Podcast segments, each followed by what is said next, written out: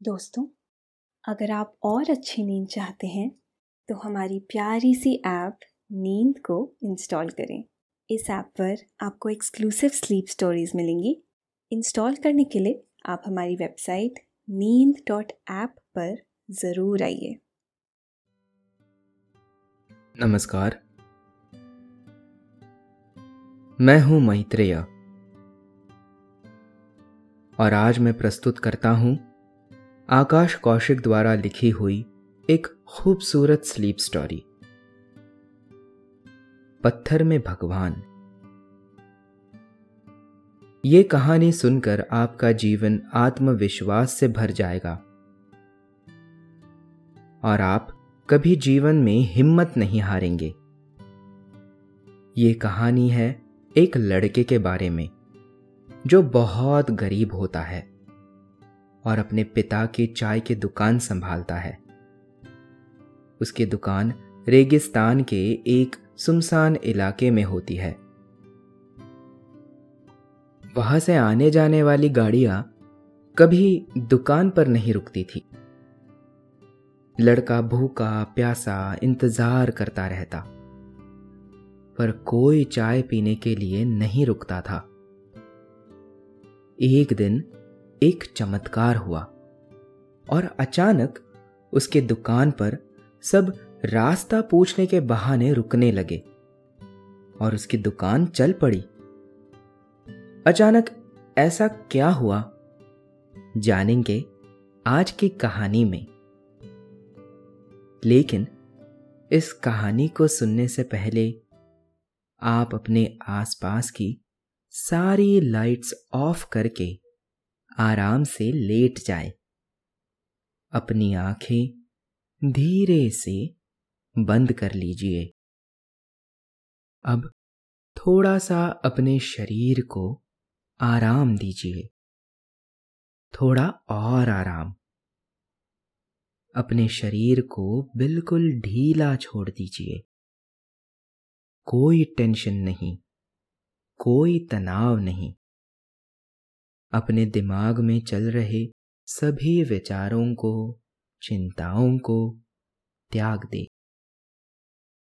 एक शांति सी महसूस करे।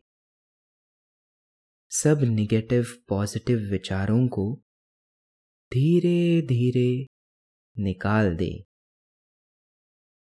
हाथों को सीधा करके अपनी कमर के साइड में रख लीजिए। अपनी सांस पर ध्यान लगाए। इसको धीमे या तेज नहीं करना है। बस ध्यान देना है कि कैसे वो आपके नाक गले में होते हुए फेफड़ों में आ रही है। और आपके फेफड़े फूल रहे हैं। और कैसे वो आपके फेफड़ों से वापस गले और नाक के माध्यम से वापस निकल रही है। और आपके फेफड़े थोड़े सिकुड़ रहे हैं। आपका मन शांत, एकदम शांत होता जा रहा है। आप अच्छा महसूस कर रहे हैं। खुद को काफ़ी हल्का फील कर रहे हैं। सब तरफ़ शांति है, सुकून है, खामोशी है। एक बार एक लड़का सुनसान सड़क पर अपनी टूटी फूटी चाय की झोपड़ी के आगे कुछ उदास बैठा हुआ था। ये चाय की दुकान भी उसके पिताजी की थी। धंधा कुछ अच्छा नहीं चल रहा था। बस मुश्किल से गुजारा हो रहा था। दुकान की हालत बहुत ज़्यादा अच्छी नहीं थी। ज़्यादा सामान भी नहीं था। बस मुश्किल से एक चूल्हा और कुछ बर्तन जिनसे चाय बनाई जा सकती थी। दूसरी तरफ़ पिताजी की एक तस्वीर लटक रही थी, जिस पर माला चढ़ी थी। एक तरफ़ गणेश जी की मूर्ति रखी हुई थी, जिस पर कभी कभी वो अगरबत्ती लगा दिया करता था। दुकान की ऐसी हालत होते हुए भी लड़के ने हिम्मत नहीं हारी थी। उसे फिर भी उम्मीद थी कि मेरी दुकान एक दिन ज़रूर चलेगी। लेकिन कहते हैं ना कि उम्मीदों से कहाँ गुजारा होता है? दुकान रेगिस्तान के बीचों बीच एक सड़क पर मौजूद थी। हज़ारों गाड़ियाँ वहाँ से रोज गुजरा करती थी, परंतु कोई भी उस दुकान पर रुककर चाय पीने की दिलचस्पी नहीं ले रहा था। लेकिन लड़का रोज की तरह सुबह आता और अपनी दुकान को साफ़ करता था। वो अच्छे से दुकान को साफ़ कर सामान तैयार करता था और बस फिर पूरा दिन इंतज़ार करता रहता था कि कोई तो आए और एक कप चाय का ऑर्डर दे। पूरा दिन इसी इंतज़ार में बैठे रहने के बाद वो शाम को हताश होकर घर वापस चला जाता। लेकिन फिर भी कहीं ना कहीं दिल के किसी कोने में उसको उम्मीद थी कि एक ना एक दिन मेरी दुकान ज़रूर चलेगी। क्योंकि उसके पिताजी कहा करते थे कि, बेटा, जो उम्मीद नहीं छोड़ता, किस्मत उसका साथ कभी नहीं छोड़ती। बस, उसके दिमाग पर तो यही धुन सवार थी कि उम्मीद नहीं छोड़नी है।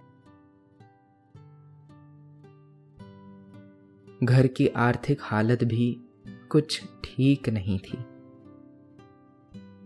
घर में उसके अलावा उसकी एक माँ भी थी, जो ज़्यादातर बीमार रहती थी। और उसकी दवाइयों का खर्चा भी बढ़ता जा रहा था। ऐसे में वो लड़का सोचता रहता था कि क्या किया जाए जो मेरी घर की हालत सुधर जाए।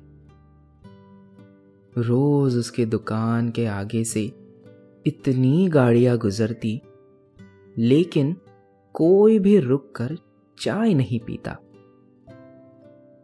सुनसान सड़क, जिस पर बस गाड़ियाँ गुजरती रहती थी, और दूर दूर तक कोई दुकान, कोई इंसान नहीं।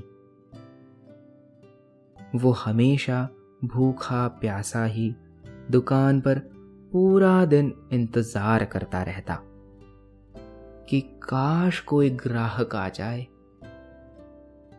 कभी कभी तो उसका हाथ बिस्कुट के डब्बे की तरफ़ जाता और बीच में ही रुक जाता कि अगर खुद अपना बिस्कुट खा लिया तो फिर ग्राहक को क्या खिलाऊँगा?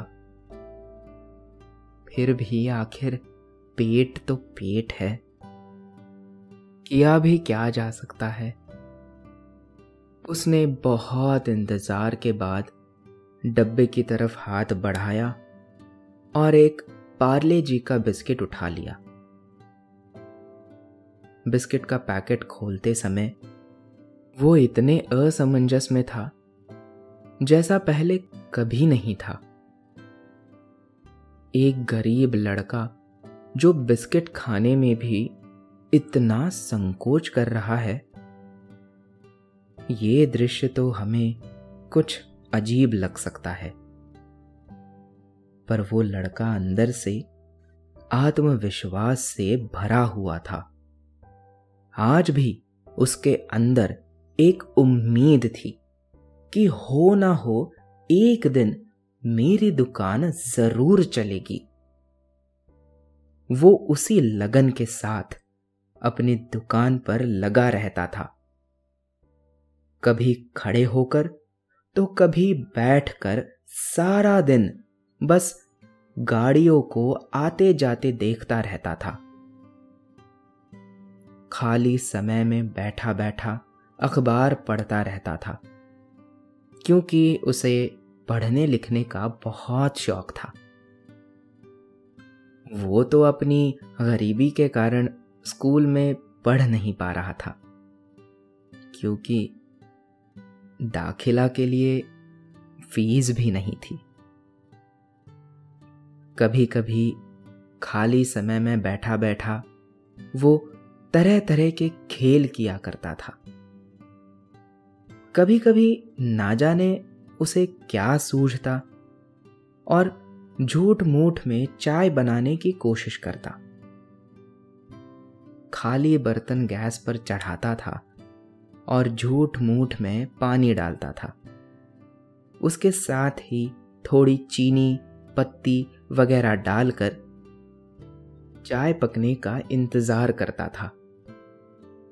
शायद यही उसका वक्त बिताने का नया तरीका था। लेकिन बड़ा ही दिलचस्प था। ऐसा करके मन ही मन बहुत खुश होता था। नकली चाय बनाकर उसे शीशे के ग्लास में छलनी की सहायता से छानता था और पीने की एक्टिंग करता था। चाय पीते पीते कभी अपने पिताजी की तस्वीर की तरफ़ देखता तो कभी गणेश जी की मूर्ति की तरफ़। उसकी आँखें हज़ारों सवाल कर रही थी, जिनका जवाब ना तो उसके पास था और ना ही उन मूर्तियों के पास। अगर किसी के पास जवाब था तो वो थी किस्मत, जो उसका इंतज़ार कर रही थी।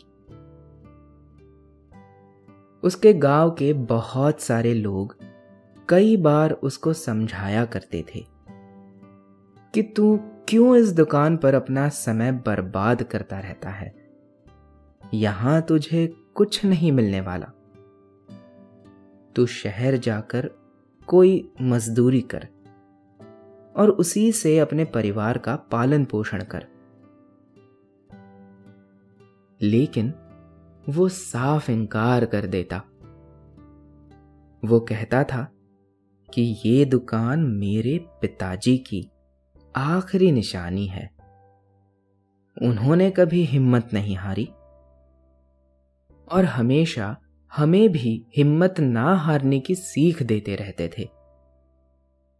आप लोग देखना, एक ना एक दिन मेरी दुकान ज़रूर चलेगी। और मैं इसे दुकान से अपने परिवार का पालन पोषण कर लूँगा। उसका ये जज्बा देखकर कुछ लोग तो उसकी बहुत तारीफ़ करते और कहते कि ये लड़का एक दिन बहुत कुछ करेगा। और कुछ लोग मन ही मन उसकी बुराई करती कि ये तो पागल हो गया है, इसका कुछ नहीं हो सकता। इसको समझाना तो पत्थर पर सर पीटने के बराबर है। इसको छोड़ो और आगे बढ़ो। कौन इससे बात करके समय बर्बाद करे? लड़का उन सब लोगों की बातों से बड़ा परेशान होता था। इसीलिए उसने लोगों से बात करना ही बंद कर दिया था। वो चुपचाप रोज की तरह सुबह जल्दी ही अपनी दुकान पर आता और शाम होते ही अंधेरे में अपने घर वापस चला जाता। वो बड़ा ही जिम्मेदार और ऊर्जावान था। उसकी ऐसी लगन देखकर उसकी माँ भी बहुत खुश होती थी। एक दिन एक गाड़ी उसकी दुकान के आगे से गुजरी और दुकान से कुछ आगे, उस गाड़ी में से किसी ने एक सैंडविच बाहर फेंक दिया। इसके बाद गाड़ी वहाँ से चली गई। लड़का दौड़कर उस जगह गया, जहाँ गाड़ी रुकी थी, और देखने लगा कि किसी ने कुछ फेंका है, देखो तो सही। शाम का समय था। अंधेरा हो चुका था। कुछ साफ़ दिखाई नहीं दे रहा था। फिर भी उसने करीब जाकर देखा तो किसी ने सैंडविच का एक टुकड़ा आधा खाकर फेंक दिया था।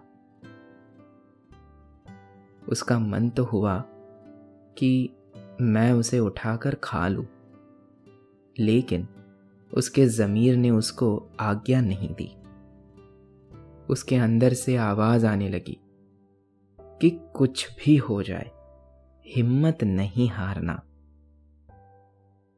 पिताजी के वही शब्द जो आज भी उसके दिलो दिमाग पर छाए हुए थे, उसकी अंतरात्मा को ज़िंदा रखे हुए थे। इसीलिए कैसी भी परिस्थिति हो, वो कभी हिम्मत नहीं हारता था। वो उस टुकड़े को अपने साथ ले आता है और दुकान के बराबर में बैठे कुत्ते को खिला देता है। वो कहता है कि तू भी तो भूखा है ना तो सिर्फ़ मैं ही क्यों खाऊं? तुझे भी तो ज़रूरत है। तो ले, तू खा ले। कम से कम किसी का तो पेट भरे। कभी कभी बैठे बैठे उसकी आँख लग जाती थी। और वो वही बेंच पर बैठे बैठे सो जाता था। तभी अचानक कोई गाड़ी सामने से गुजरती। और उसकी हॉर्न की आवाज़ से वो अचानक एकदम उठ जाता था। जब वक्त काटे नहीं कटता था, तब वो पास के पेड़ के पास जाकर बड़ी बड़ी चीटियों का खेल देखता रहता था। और फिर कभी पेड़ के सहारे खड़ा हो जाता तो कभी दुकान की दीवार पर या फिर बेंच पर घंटों बैठा रहता। धूप बहुत तेज थी और जहाँ भी खड़ा होता था, उसकी परछाई बन जाती थी। तो कभी कभी वो अपने हाथों की उंगलियों से तरह तरह के डिज़ाइन बनाता रहता और अपनी ही परछाई के साथ घंटों खेलता। मन ही मन बड़ा हंसता और खुश होता। कभी कोई गाड़ी गलती से रुक जाती तो उसे लगता कि मेरे लिए रुकी है। शायद चाय पीना चाहते हैं, पर हकीकत कुछ और ही होती। और वो फिर से अपनी जगह बैठ जाता। अब एक दिन एक अजीब घटना घटी। एक औरत पानी लेकर जा रही थी और दुकान से कुछ दूर मील के पत्थर पर उसका मटका गिर गया। उसने लड़खड़ाकर खुद को संभाला, पर मटका टूट चुका था। बेचारी क्या करती? उदास मन से घर वापस चली गई। रात भर धूल भरी आंधियाँ चलती रही। और क्योंकि रेतीला इलाका था तो मिट्टी बहुत उड़ रही थी। पानी की वजह से जाने अनजाने ज़ीरो पर मिट्टी लग गई और रह गया एक किलोमीटर। हालाँकि औरत ने यह जानबूझकर नहीं किया था, पर किस्मत को जो मंजूर होता है, वो होकर ही रहता है। अगले दिन जब गाड़ियाँ गुजरने लगी तो बहुत से लोग उस पत्थर पर लिखी हुई दूरी को देखकर असमंजस में पड़ जाते। क्योंकि बाहर से आने वाले लोगों को तो असल दूरी का पता नहीं था। इसीलिए कुछ लोग पत्थर से कुछ दूर उस लड़के की दुकान पर रुककर पता पूछने लगे। हर रोज की तरह लड़का सुबह आया और पानी से हाथ मुँह धोकर रोज की तरह बेंच पर बैठ गया। पहली गाड़ी आई और लड़के के ठीक सामने आकर रुक गई। लड़का भी एकदम हक्का बक्का रह गया कि अचानक ये क्या हो गया कि मेरी दुकान पर गाड़ी रुक गई। गाड़ी वाले ने नीचे उतरकर लड़के से पूछा,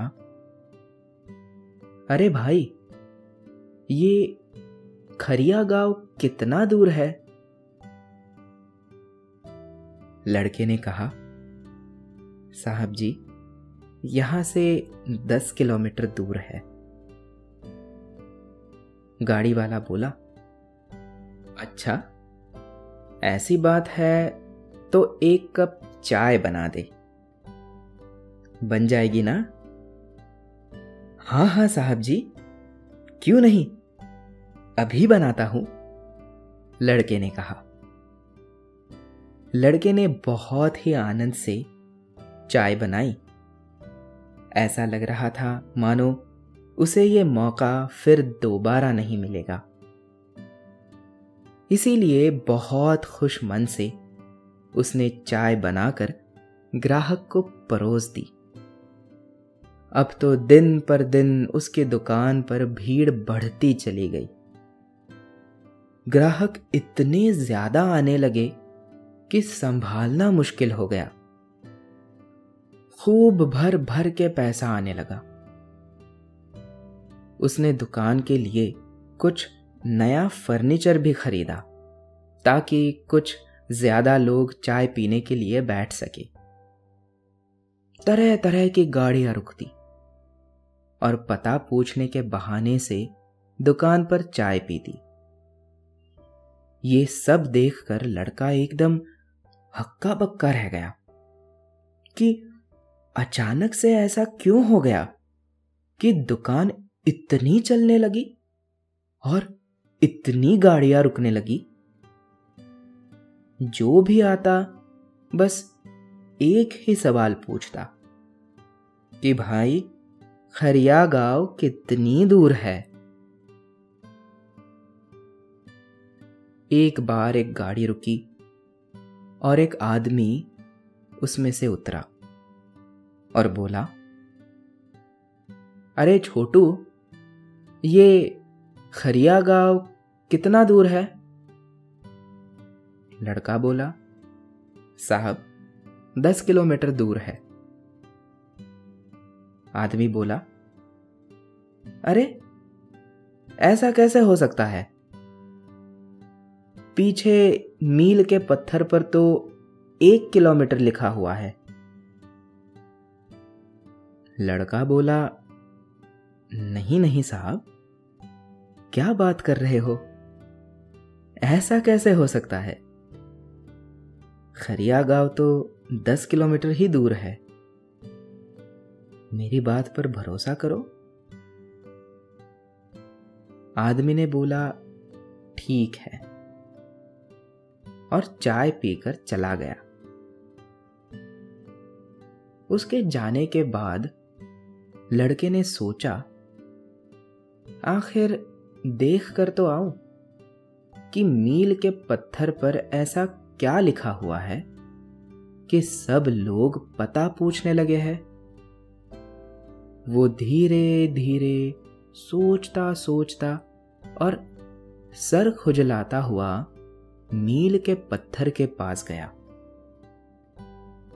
और पढ़ने लगा।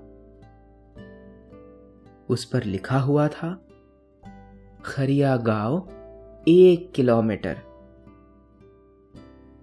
ये देखकर उसको झटका सा लगा कि ऐसा कैसे हो गया? खरिया गाँव तो दस किलोमीटर दूर है। उसने आओ देखा ना ताओ, और दौड़ा दौड़ा दुकान पर गया, और ढेर सारी अगरबत्ती उठा लाया। अगरबत्ती जलाकर उसने पत्थर के पास लगा दी, और प्रणाम करने लगा। बोला, आज इस पत्थर की वजह से मेरी दुकान चल पड़ी। बोला, पिताजी सही कहते थे। पत्थर में भगवान है। आज ये बात सच साबित हो गई।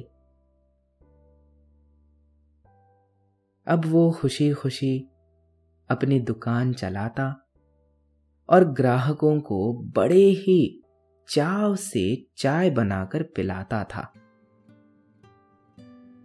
धीरे धीरे उसकी दुकान अच्छी चलने लगी। और उसने अपनी माँ का इलाज एक अच्छे अस्पताल में कराया। खुद एक स्कूल में भी दाखिला लिया। और मन लगाकर अपने उज्जवल भविष्य के लिए पढ़ाई करने लगा। किसी ने सही कहा है। किस्मत की गोद में क्या रखा है? कुछ कहा नहीं जा सकता। उस लड़के की लगन और कभी ना हारने के जज्बे ने उसकी उम्मीद को ज़िंदा रखा। इसलिए वो आज अपने सपनों को पूरा कर रहा है। उसके पिताजी जो बात कहा करते थे, वो कभी नहीं भूला था। वो कहा करते थे कि बेटा, कुछ भी हो जाए, हिम्मत मत हारना। उसके संस्कारों का ही परिणाम है कि उसने कभी हिम्मत नहीं हारी। और आज खुशी खुशी अपना और अपने परिवार का पालन पोषण कर रहा है। उसके अच्छे दिल का परिणाम है कि आज वो खुशी खुशी जी रहा है। उस औरत ने भी जाने अनजाने में ही सही बड़ी मदद करी। जब भगवान देने पर आते हैं तो कहाँ से कौन सा तार जोड़ देते हैं पता ही नहीं चलता। इसीलिए हमें हर किसी की मदद करनी चाहिए और सबको साथ लेकर चलने का जज्बा होना चाहिए। ना जाने कौन किस रूप में परमात्मा बनकर आ जाए। और आपकी परीक्षा लेने लगे। सही कहा है किसी ने कि भगवान के घर देर है, अंधेर नहीं। ये कहानी इस बात का जीता जागता सबूत है। अगर विश्वास हो तो पत्थर भी भगवान बनकर आ सकता है। बस ज़रूरत है तो थोड़े विश्वास और लगन की। धन्यवाद। तो दोस्तों, ये थी आज की कहानी। कहानी पत्थर में भगवान की। आशा है आपको आज की ये कहानी अच्छी लगी होगी। आपने ये कहानी सुनी। आपको अच्छा लग रहा है। और समय हो गया है आपके सोने का। अब आप धीरे धीरे नींद की ओर बढ़ते जा रहे हैं। और नींद आपको अपनी आगोश में समाती जा रही है। समाती जा रही है। शुभ रात्रि।